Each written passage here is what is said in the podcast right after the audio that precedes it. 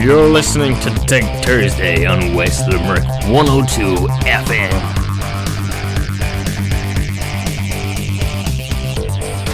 Hello there, and you're very welcome to Tech Thursday. This is Patrick Sheehan. I'm going to be with you for the next hour or so. Uh, you can call 06966 if you have any questions, or you can text or WhatsApp your questions to 087 And you can email myself, patrick102fm at gmail.com, if you have any uh, questions. And of course, I'll answer them on the next show. And I have a, a simple question from George in Newcastle West this week. And he said uh, he wants to buy a computer to use at home, uh, but should he buy a laptop or a desktop? And I suppose um, when you say to use at home, if it's purely to use at home, I suppose you would be better off with a desktop. But if there's ever the possibility that you're going to be going away somewhere and you want to bring it with you, of course, the laptop would be the handiest. Uh, but if it comes to performance, say for price and things like that, I think overall you get more bang for your buck if you have um, a desktop. I have, say, I have a laptop.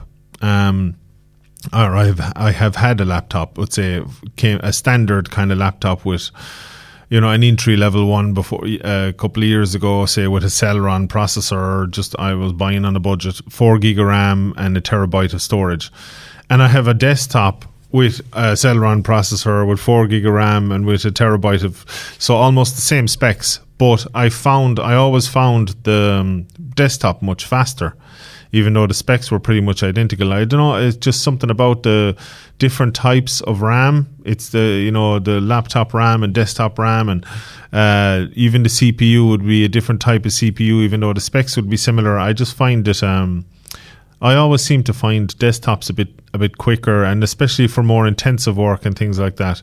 Uh, now, since then, I have upgraded uh, my laptop and upgraded my desktop, and uh, I suppose the specs of my desktop have passed out the laptop, but the laptops are very handy though. They're they're you know, and if you're actually if you're only doing very simple kind of uh, jobs and you don't need a good size screen and uh, you know, or or you could get a laptop with a big screen, I suppose, or you could plug in an external laptop or an external screen on your laptop and, and mouse and keyboard and the whole lot if you wanted. If you but if you're not say doing video editing or audio editing or kind of intensive stuff, if you're just browsing and doing um, kind of normal, uh, looking at your emails and posting on Facebook or Twitter or whatever you Instagram, whatever you use, um, a laptop would be fine.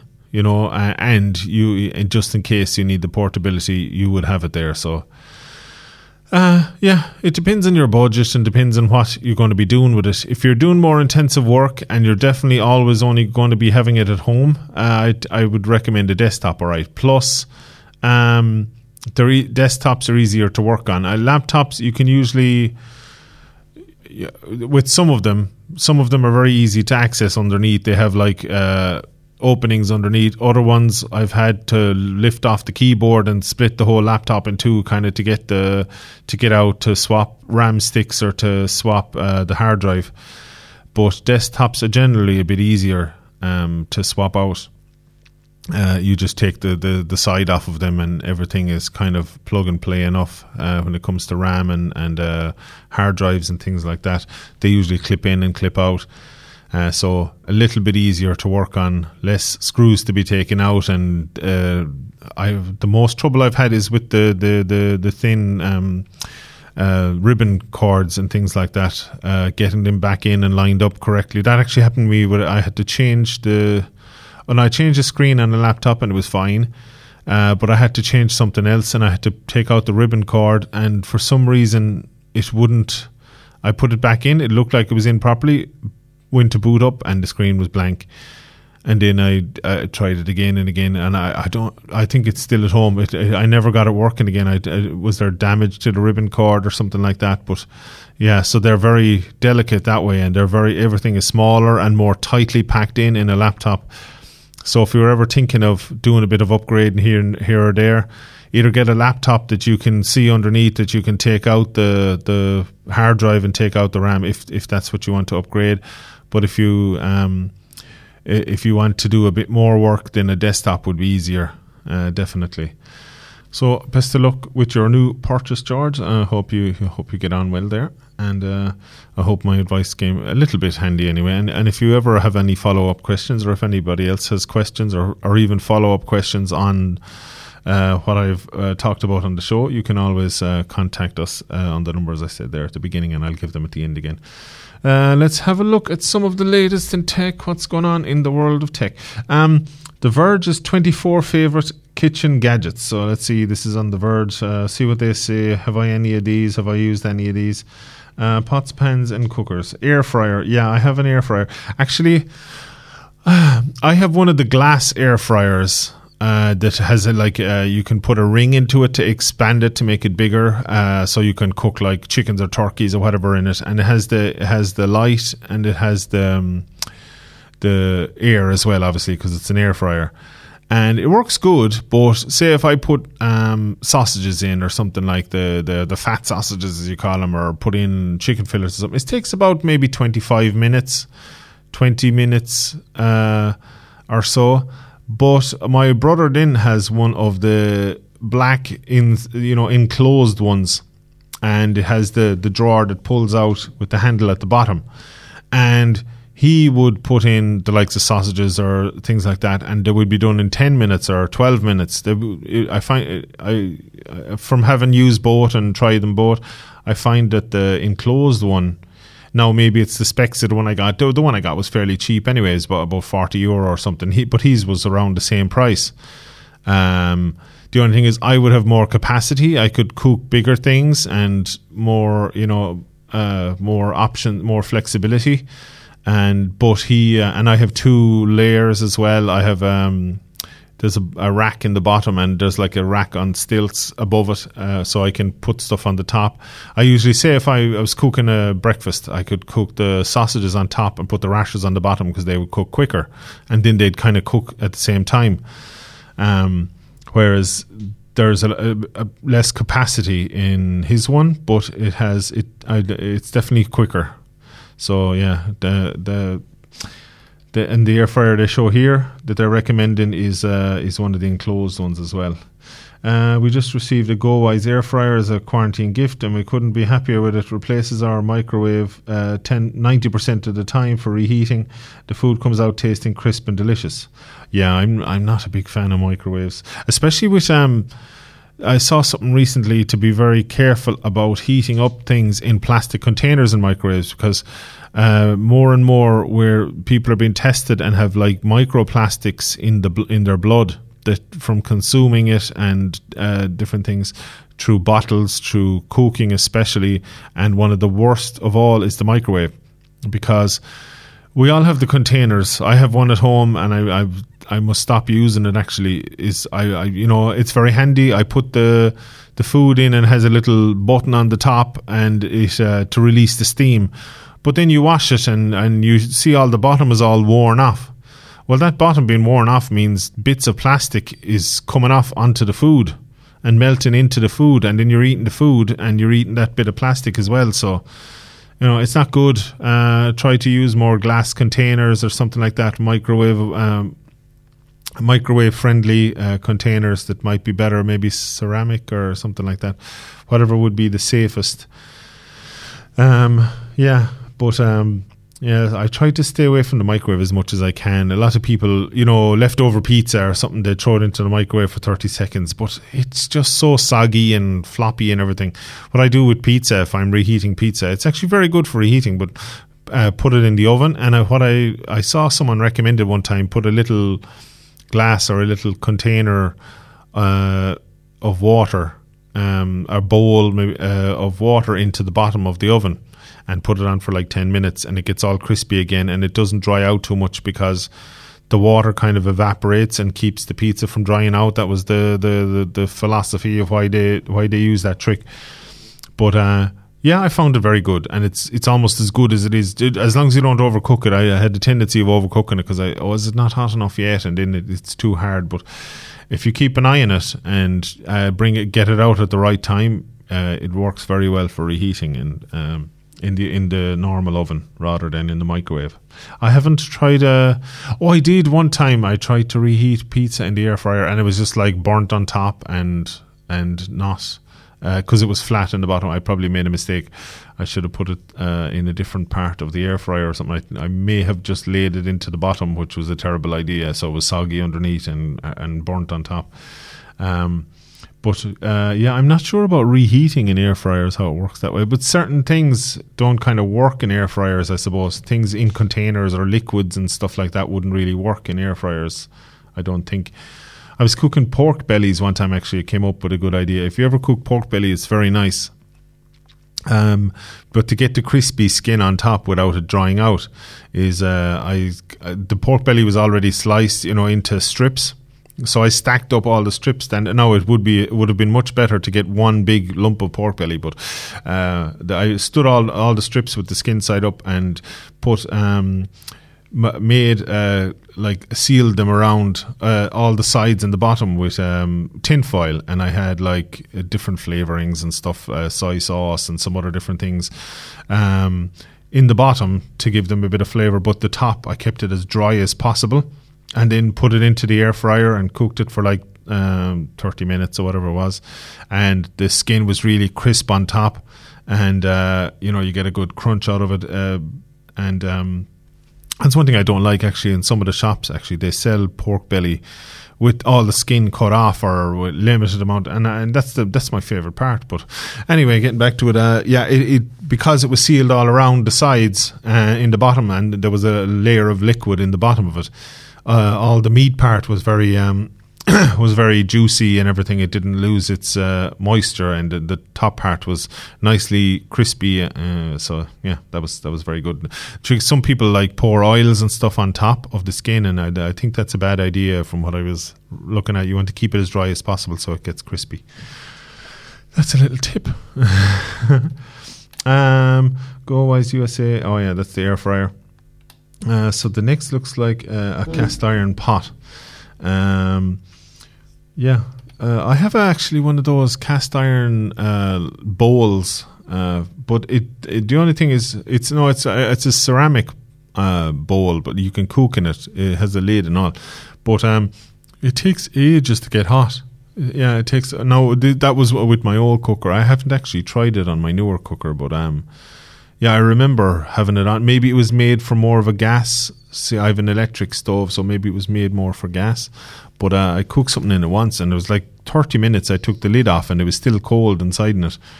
It hadn't fully heated up, so I don't know. Or well, maybe not quite 30 minutes, maybe 10 minutes or, or less, but it a lot longer than a, a normal pot.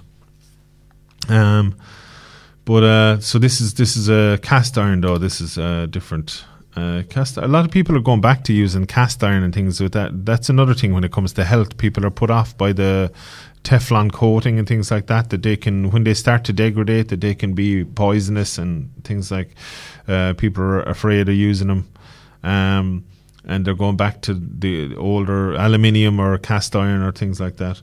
Uh, cast iron pots are one of my key kitchen tools. First off, they're essential for getting a great crust on a homemade loaf of bread. Oh, so they use them for actual just toast and bread, put it into it. Uh, but they've got a myriad of uses beyond that soups, stews, roasting, deep frying, and more. Also, they're kind of. It, it, going by what they're saying there that they're not the best for non-stick because it's all soups, stews roasting so it's all bigger items it's not uh, uh and deep frying rather than shallow frying uh, so maybe not the best for. Although some pans I've seen them, the it's how you treat them. I uh, woks I've seen it before that they have to, you have to. Um, season the wok, isn't it? You have to kind of rub oil on it and things like that after you finish using it as well to kind of prepare it for the next time to keep it seasoned, and that helps to.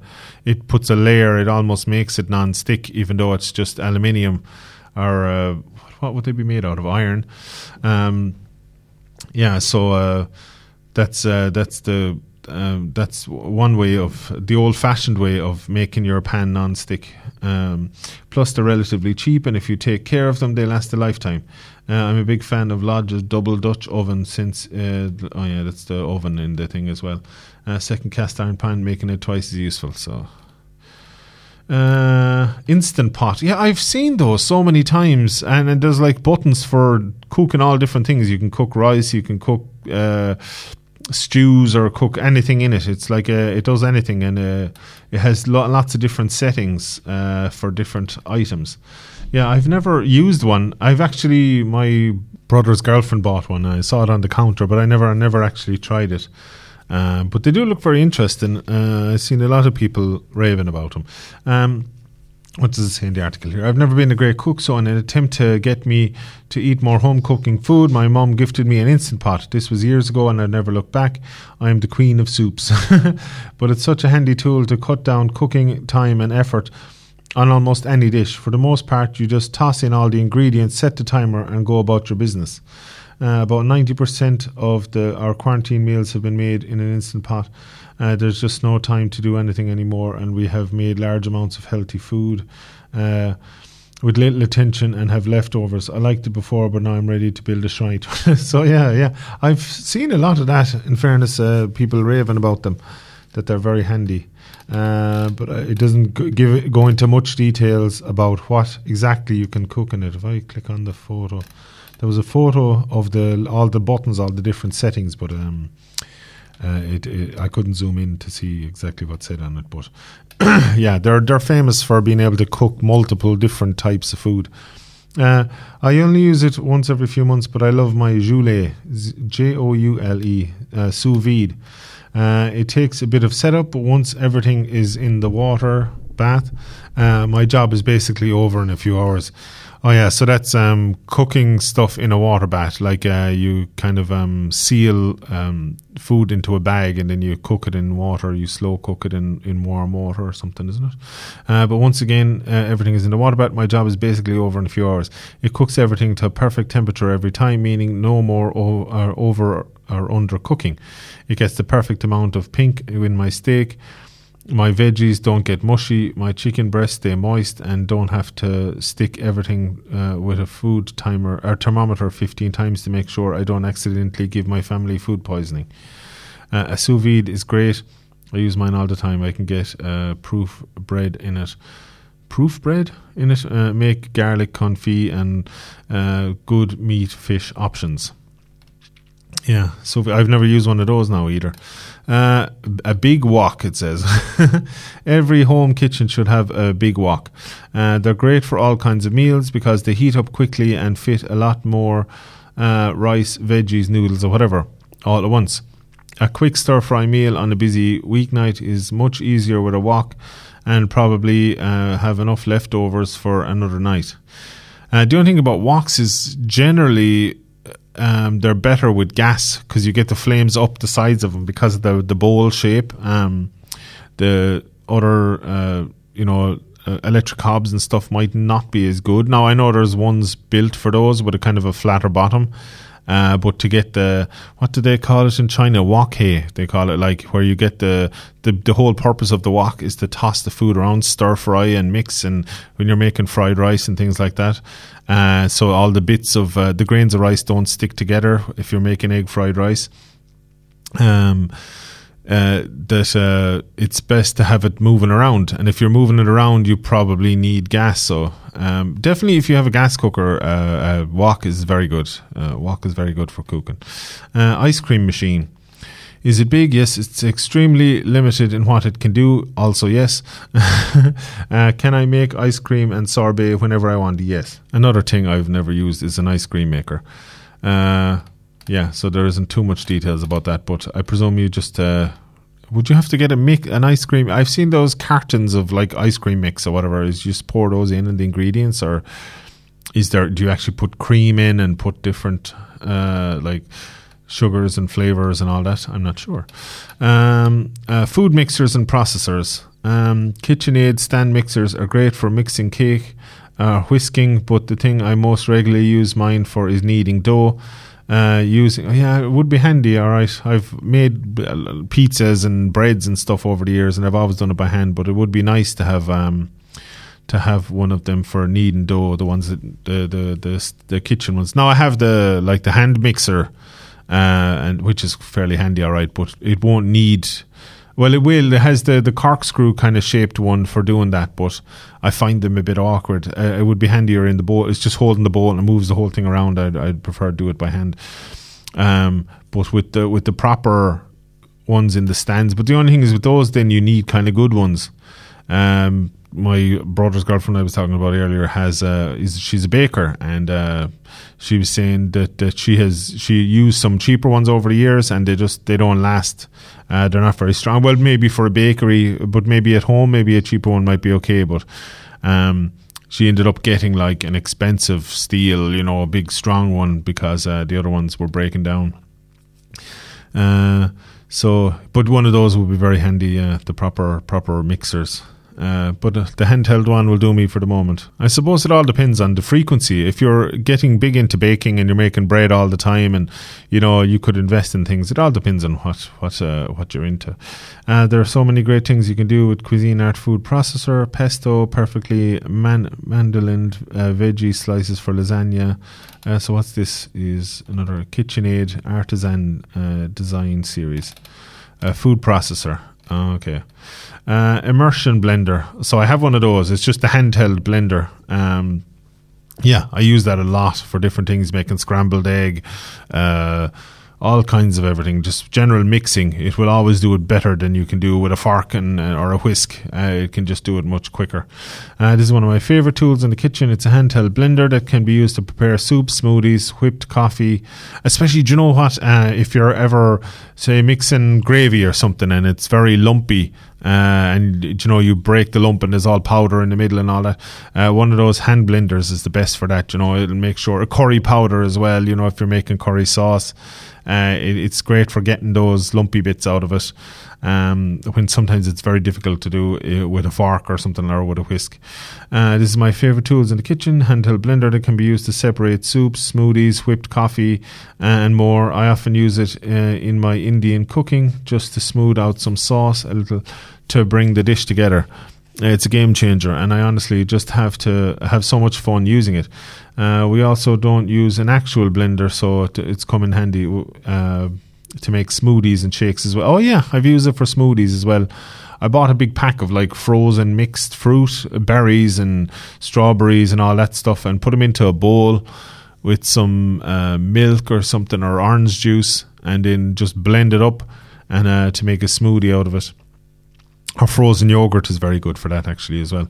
Uh, when I was in college, I drove through a literal Maine blizzard to buy an immersion blender because I really wanted soup.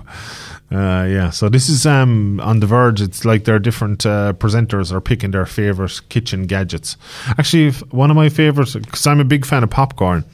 Um, I had one of the air popcorn poppers, and I found the popcorn very dry and not very tasty. And I got another one. What else did I get? I had another type of popcorn, and it was just kept burning it all the time. But the, the I I ended up getting one from America, and it was called a, a West Bend popcorn maker. Uh, I forget the exact, but it was um, West Bend anyway. Was the brand or was the name on it? Um, I, it's a name I've never heard before or since, but it's very good. It's um, it's like a half bowl shape, and it has a flat plate and um, with kind of concave sides on it. And uh, it has a just a little metal rod going across from the middle across uh, like two hands of a clock uh, that are pointing just one straight one that goes top to bottom, and uh, it mixes goes around and around. So you pour your your seeds in your popcorn uh, maize, I think it is, isn't it? Uh, popcorn seeds into it, and you put. I found the best combo was put a small bit of butter and a small bit of oil and uh, let it mix around and around, and then you put a lid on it for the popping, and the lid is actually a bowl that you can eat the popcorn out of. So it just keeps stirring them, so it stops them from burning, and uh, they pop. And then when they're when they're all popped, when the the noising slows down or stops, you flip it over uh, onto its uh, onto the bowl, and then you take it off, and the bowl is all ready to go, and then you put your your uh, your salt or whatever you want on them and it's ready to go. Yeah, and I found that's the best all round one. It doesn't burn the popcorn. It pops them all very well. It doesn't dry them out. Uh, so compared to the air poppers, so yeah, I found I found that the the best. Uh, when it comes to popcorn, Um, cooking apps. Oh, so there's lots of cooking apps. Yeah, there's. i that's very good. And YouTube is actually a very good app for cooking. Uh, whenever I'm looking for meals, um, say my wife is from the Philippines, and sometimes she likes to have some home cooking. So I um, I look up YouTube videos of like chicken adobo or chicken tocino or different meals from the Philippines, and I can cook them uh, as close as I can get to original. You know, we, we'd be missing some ingredients, but we'd have a lot of them. And there's some great um, stores in Limerick that sell uh, food from all over the world and different ingredients from all over the world. So it's very good to be able to get fairly close to original uh, cooking. And uh, it seems to go down well anyway. So, uh, but yeah, but uh, YouTube has been very handy and um, yeah, uh, there's a lot, lot of websites as well. Um, if you're ever into Filipino food, there's Panlasang Pinoy is a website, and it gives. Um, it's very if you want to do it quickly, like it gives the full list of ingredients. Uh, you can kind of click uh, so it gives the whole it's a long um, article about how to cook and all that and then at the bottom it gives ingredients and then gives the method as well but there's a once it opens you can you can just click on ingredients uh, at the top there's a little fast link thing and it shows you all the ingredients and then once you have the ingredients together you can click on um, uh, method and it'll pop go straight to method and then you can get cooking straight away so it's very handy uh, for that, and to actually bring tech into it. Um, when I'm cooking as well, I got one of the um, the screens. Uh, there's lots of different ones. There, Apple make them, Google, Amazon, uh, lots of others uh, make them. The the the say the home speakers with a, with the screen built in the I, Google Hub or something like that, uh, and I found that very handy as well for uh, for cooking uh, getting it up, and you can use gestures on a lot of them instead of having to touch the screen, or or you can use voice commands to go to the next page. Uh, so okay, so what do I do now? Do I put the eggs in now or whatever? And it'll tell you. So I find it very handy for that. Uh, let's see what else is recommended there. Coffee and tea, uh, electric kettle. So this is a Bonavita electric kettle. So this has the stand, but the uh, as most of them do. But this stand has like a digital screen and has lots of different buttons. So it's it's a it's a more advanced than your normal kettle you'd buy for you know fifteen quid inside in a twenty quid on sale or something inside in a, your regular shop. So it's a more fancy version of it. Um, it's pretty unusual for a kitchen to come with an electric kettle, and uh, it's pretty unusual. Not in Ireland. I think every kitchen in Ireland has an electric kettle. Honestly, I've got no idea how anyone manages without them. Obviously, um, the main thing my kettle gets used for is brewing cups of tea, but it's just a happy. Uh, it's just as happy boiling water for coffee if you're brewing it in a device like an AeroPress. Uh, when the water is boiled, uh, the power automatically cuts off, which certainly feels so. This is uh, in America. It's unusual to have an electric um, an electric uh, kettle for boiling water. That's that's mad. I think every house in Ireland has one. Uh, coffee makers. Oh, so there's I've, I've a lot of experience. I've never drank a cup of coffee in my life, but I have a lot of experience with coffee makers. But this seems to be in the article seems to be more fancy ones with all the beans. Now it's all the pod ones. I've tried. I bought uh, an own brand of a shop um, version of the Nespresso ones, the the small ones, and it worked good for about a month or two, and just gave up. Uh, it wouldn't work anymore. I bought um, the Dolce Gusto one, which was a branded name. I forget exactly. Uh, was it Krups or something like that? And uh, um, the Bosch version of the the Tassimo one and they're both still working. They, they, both still work very good. It was just came. Did you know we went to different shops and I was like, "Oh, I want to get those pods," and we said, "Well, we don't have the machine for that one." But then we saw the machine on sale, so we got that one, and then we saw other pods cheaper in other places, and so kind of ended up getting two or three of the pod machines. But the Nespresso one um, seemed to give up uh, anyway, but the other two are still going. Uh, but they are handy, all right. But they're, they're, I suppose they wouldn't be the best for the environment. Uh, I suppose the more natural way to go would be um, or the better way to go would be the more na- the, the old fashioned way with the, the beans and all that. Uh, and they seem to be getting more popular. It's kind of a, there's an art to it and all that kind of thing. And this is what they seem to be going into here. Uh, I like my overpriced Baratza virtuoso coffee grinder. It's expensive, but has served me well for nearly five years. It works well for everything from fine pressed espresso to coarse French press.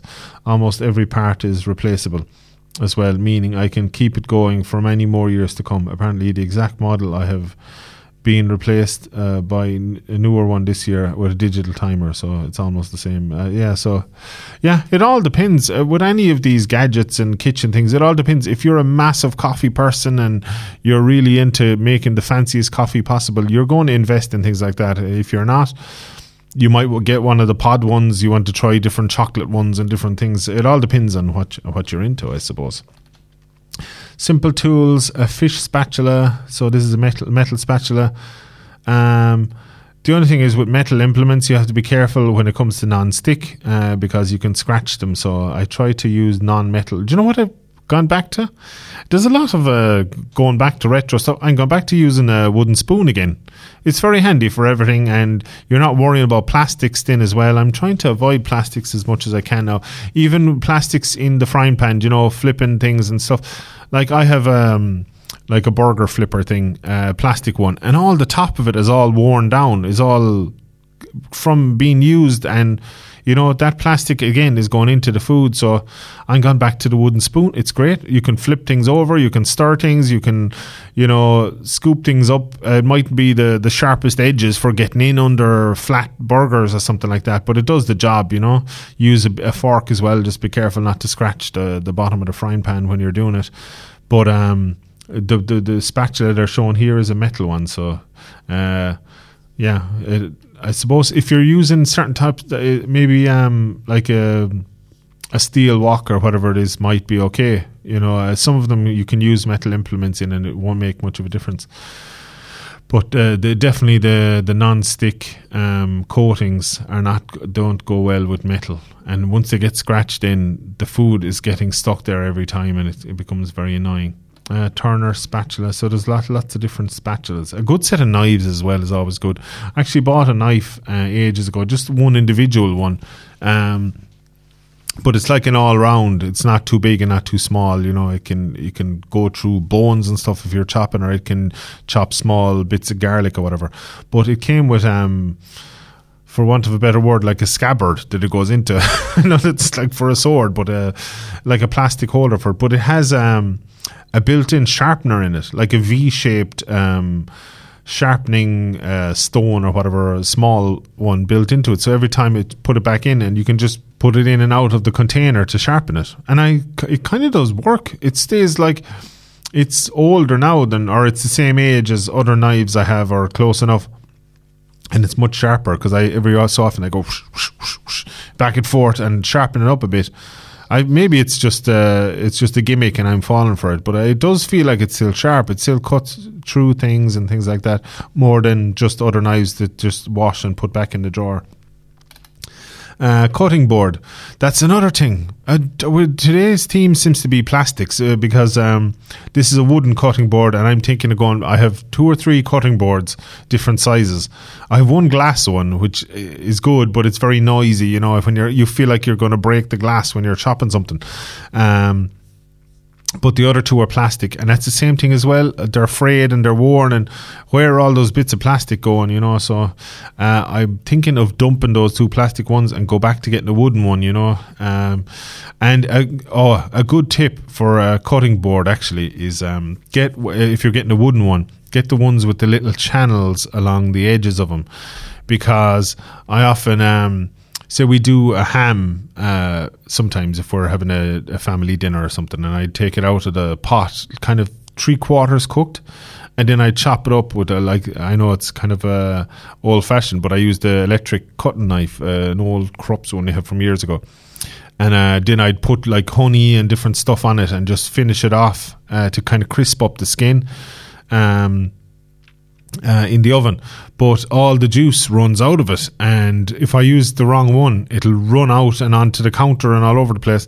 Uh, and see, it's hard to chop it if it's, it's still in the container because you have high sides and you'd be hitting, you'd be hitting the before you get to the bottom of the ham or whatever you're cutting, you'll be getting to the bottom of the to the sides of the tray.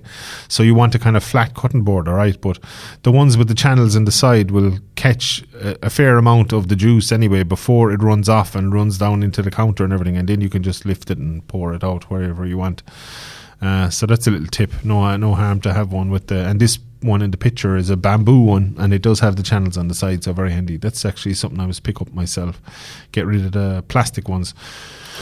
Uh, pancake batter mixer. Uh, so this is just a what is it? You, you just pour pancake mix into it and you shake it.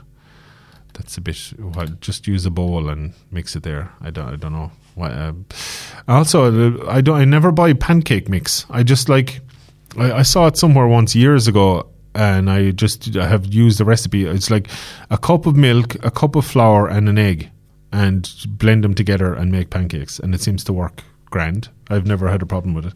It always worked good. My mother had this thing years ago. She used to make pancakes, but she had a thing about letting it settle. That oh no, don't. Once you make the mix, you have to let it settle first don't make it uh, until half an hour. I'm, I've no. I was just throw in an egg, throwing a cup of milk, throwing a cup of flour, blend it up, and just pour it into the.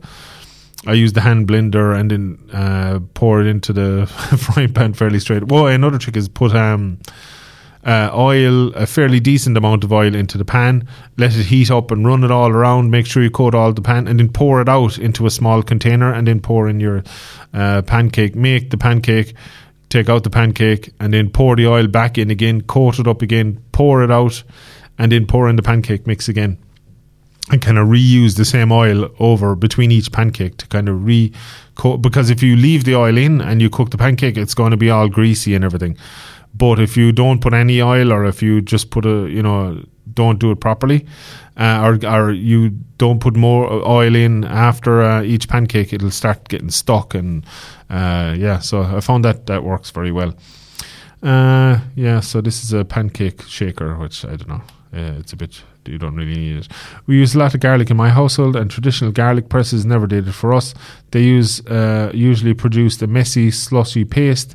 A friend of ours introduced us to the garlic rocker, which is not only fun to play with, but produces beautifully minced pieces of garlic, perfect for sautéing and other uses. Uh, so this is um, it's all one metal. It's like a um, it's like do you ever see those uh, the knives that they use in certain is it chopped that restaurant to chop up things uh, is two handles on the edge of it and you rock it back and forth. It's like a curved blade. Well it's like that but it's flat and you just um, how how would you even explain it? It has a it's just all one metal and uh, it's it's flat at the bottom and high at the two sides where you hold it with your fingers, and the the flat part at the bottom has loads of little holes in it. So you just push it down on top of the garlic and you rock it back and forth and back and forth, and it it uh, comes up through the holes in the bottom of it. Uh, so a little mincer thing. Uh, digital scale is another thing for weighing things. I have the old fashioned scale. Um, the the spring loaded one uh, I've used for years. It's great. I wouldn't be using. That's another thing. You know, if you're big into baking, you might invest in a digital scale. But I have the old fashioned one that does the job. I don't use it that often. Uh, I usually most of the, the ingredients or recipes I use usually in sizes. You know, you can a, a bowl of this or a pint or a, a 300 ml or whatever. Uh, so uh, it usually doesn't go by weight on so a lot of the ingredients I cook, but sometimes it does. But sometimes you you know the weight already. You know if you have a small bag with. Uh, or you can kind of guess, which I do. Some, you know, if you have 300 grams and you need uh, 150 grams, I just pour half of it in. Uh, that that should, that looks like half. That should be fairly close, and uh, it usually comes out okay. Uh, microplane grater. Uh, so this is uh, it looks like um, one that carpenters would use for a for it's like a handle with a three sided grater. Uh, so I have the old. Um, it's like a very thin grater. Uh, like it looks like a file, like a file for doing metalwork or woodwork, uh, but it's obviously hollow and it's three sided. So, uh, or is it three sided? Maybe it's only one side, but they just show the flat side towards us. Or maybe it's only one side. You just uh, so it's like you can use it to zest lemons or oranges or things like that.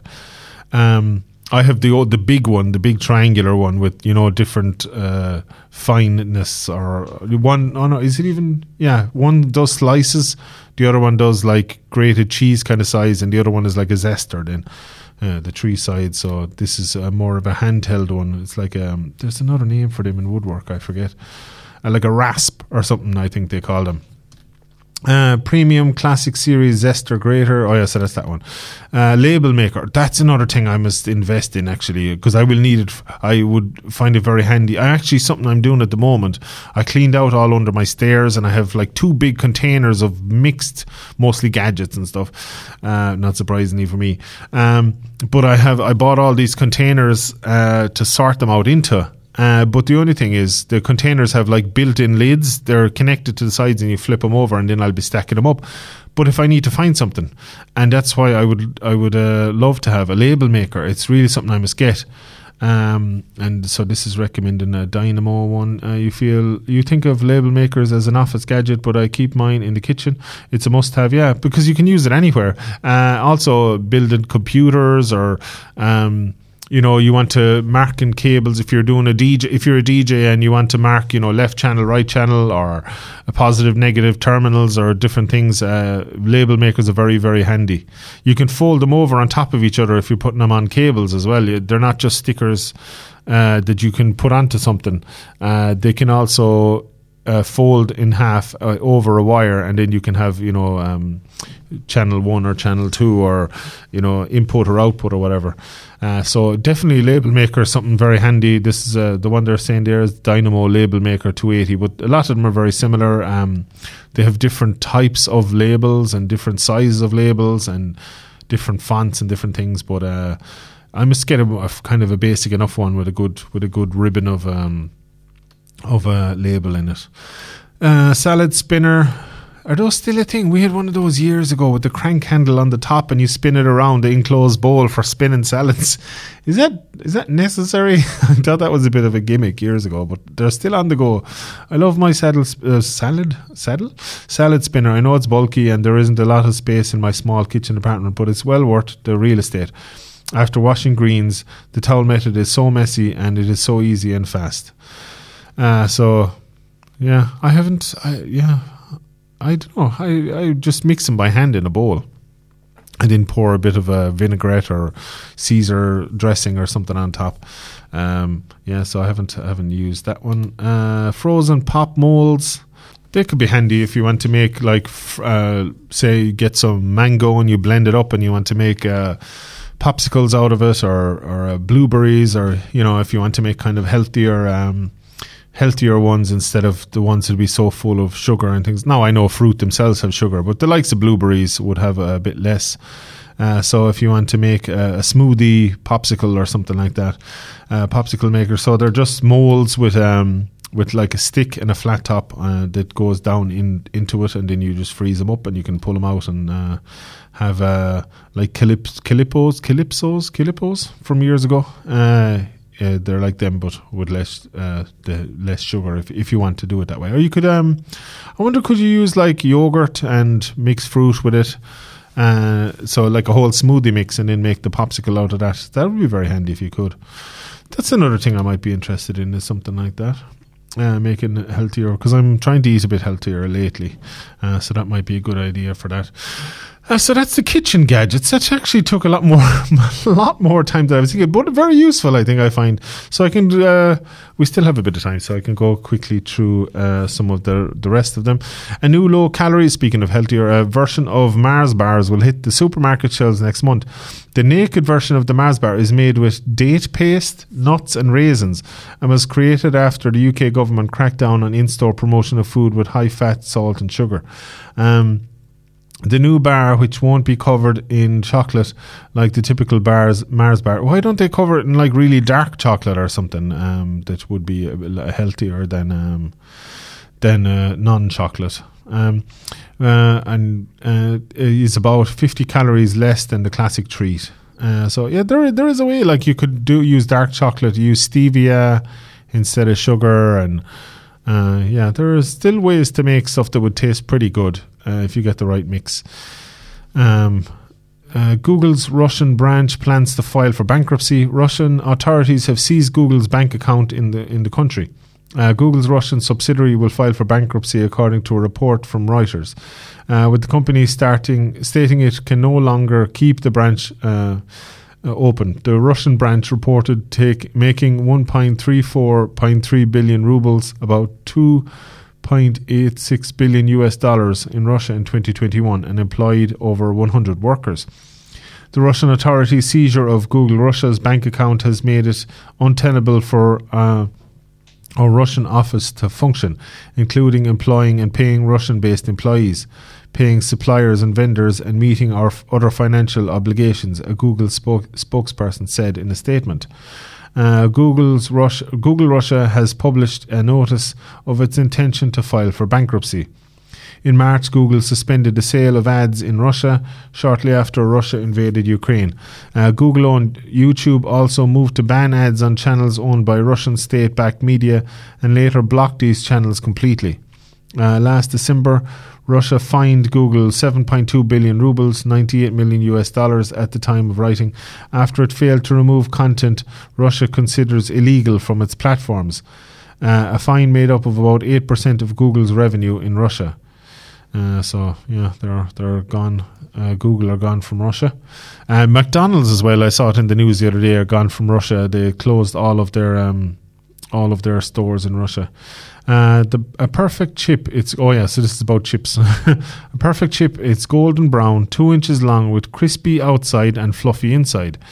Um, a new survey found uh, more than 40% of us prefer a chunky chip, uh, 22% of us fare skinny fries, and 5% go for wedges. Uh, ketchup is the most popular sauce for dipping, followed by mayonnaise at 31% and 10% admitting to dipping their chips in ice cream. What about curry? I thought curry chips would be fairly popular. Um, what's my favourite type of chips? I suppose, uh, yeah, kind of the steak fries, you know, chunky. Um, chunky ones with um, crispy on the outside. Uh, like um, if uh, anyone has ever been to Jackie Lennox's in Cork, or even Dino's in Cork, those kind of uh, chunky chips are uh, very, very good. Uh, yeah, there's lots of different restaurants around the place to do lots of different types of chips. Not a big fan of the very skinny chips though, but I would say that now I haven't eaten chips in about three and a half months. So, uh, let's see. Marvel Studios is licensing Stan Lee's likeness from uh, the company he sued before his death. Lee sued POW uh, Entertainment in 2018. Even though Stan Lee uh, has been dead since 2018, a new deal between Marvel Studios and POW, uh, it's like POW with an exclamation mark, entertainment may be a sign that the legendary comics creator is going to be appearing in more than a few Marvel based projects in the near future. Uh, POW Entertainment, uh, the production house Stan Lee co founded in 2001 and subsequently sued in 2018 for allegedly forging his signature on legal documents, has entered a licensing agreement with Genius Brands and Marvel Studios, granting the Hollywood giant the right to use Lee's likeness in, a, in uh, upcoming projects. Uh, in a press release about 20 year about the 20 year deal, Genius Brand CEO and Chairman Andy Hayward expressed feelings of pride and stewardship for the incredibly valuable rights to Stan Lee's name, likeness, merchandise, and intellectual property. That sounds terrible, doesn't it? And he was suing them before he died. Yeah, he probably wanted to give the rights to his family or whatever, but this company seems to seems to have uh, have won it or ha- seems to have it. So Disney is um, licensed the likeness from from them. Uh, so it doesn't sound good. Uh, there was no better place than Marvel and Disney where Stan uh, should be for his movies and theme park experiences, says Hayward. Uh, as we enter the centennial year of, Stan, of Stan's birthday, December 28, 2022, we are thrilled to see his memory and legacy will continue to delight fans through this new long term agreement with Marvel. I don't know. I don't know. I'm not a, not a big fan of that now. uh, vapers are being urged to use some aroma, not to use some aroma e uh, aroma king e-cigarette products because of excessive levels of nicotine. Uh, the HSE has issued a recall of the products as precaution. They include Aroma King Bar 600 puffs and 700 plus puff. 46 um, ranges and flavours of Aroma King disposable e cigarettes are included in the warning. Uh, head of Environmental Health in the HSE, Maurice Mulcahy, says some were found to have very high levels of nicotine. Let's see what he had to say about that. Products were advertised as being legally compliant, and, and the manufacturers and importers have a legal liability to make sure they are compliant. In these instances where we took these samples, they were in excess of that, up to two and a half times higher than the legal limit. Yeah, I suppose it's very important to have a good regulation with things like that. Uh, fewer Americans think big tech should have more regulations. A majority think it's it's likely social platforms intentionally censor based on political views. Um, this is in The Verge. Uh, how people feel about big tech has changed in the last year. A new study from Pew Research found that fewer people in the US want more regulations for big tech companies. The decline, which spans across a political spectrum, uh, showed that 44% of Americans are in favour of more government regulation, uh, and compared to 56% that said uh, or that um, said it last year. So the it has turned for the majority wanting less uh, regulation when it comes to censorship. Well, you saw saw, saw something um, came out recently. Um, some um, there was like an undercover journalist talking to a, uh, one of Twitter's uh, an employee at Twitter and said that they're all kind of very far left. He said we're we're commie uh, commie as hell or something like that. That they're very communist uh, in in their politics, and that the, the, the company kind of skews that way when it comes to um, censorship and things like that. They're very far left.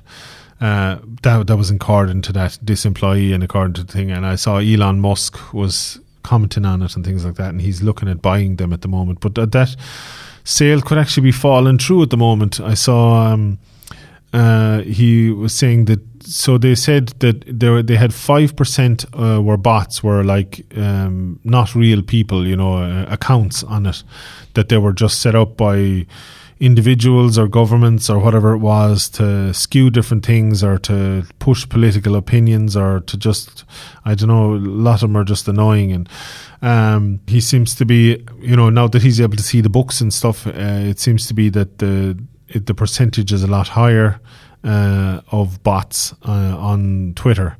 And he what was it um, Joe Biden they they looked into Joe Biden and it was 50% of his followers were not real people uh, so that's huge, and he's e- either going to be still w- interested in purchasing, but at a lesser price because it's much smaller user base. Because it's all about user base. It's all about the amount of real people that you can kind of advertise to, or you can uh, have real users. Because that's what advertisers pay. That's how you make revenue. The amount of people. Um, you have using the platform. So he might end up paying less or the deal might fall through. So have to wait and see. But people, uh, yeah, people's belief, I suppose it's leaking through that, that people are, are starting to realize that, that there is a skew uh, in, in, in that, and I suppose what Elon Musk wants to do is just have it more uh, follow the laws of the land, you know, follow the law of wherever it is, uh, whichever country it is, and uh, and do it that way. The first case of monkeypox has been confirmed in the US. Health officials say a man who recently returned to Massachusetts from Canada has uh, has the virus. A small number of infections have already been reported in the UK, Portugal, and Spain. Monkeypox is a uh, monkey. I guess monkeypox. Monkeypox is a viral infection which is spread by very close contact. Oh, not another one. I hope this isn't the beginning of anything else. Uh, hopefully not now. Um, okay, what's this? The best smartphone you can buy for under 500. So let's see some of the budget smartphones they're recommended. This is on The Verge. Um, yeah, we haven't too much time left. iPhone SE, so that's the budget version of the iPhone. It's the one with the fairly good specs inside but tiny outside. It's small screen and all that. Uh, Samsung Galaxy A53 5G for and, and that um, iPhone is four hundred and twenty nine dollars. This is four hundred and forty nine dollars all round device uh, for four hundred and forty nine. A53 5G delivers solid performance, all day battery, six point five inch OLED screen, hundred and twenty hertz refresh rate. That's pretty good specs, uh, and IP67 waterproof rating as well. Uh, let's see, uh, iPhone SE. We said that one. Uh, Samsung Galaxy A53, yeah, we just said that one as well. This is, I don't know why.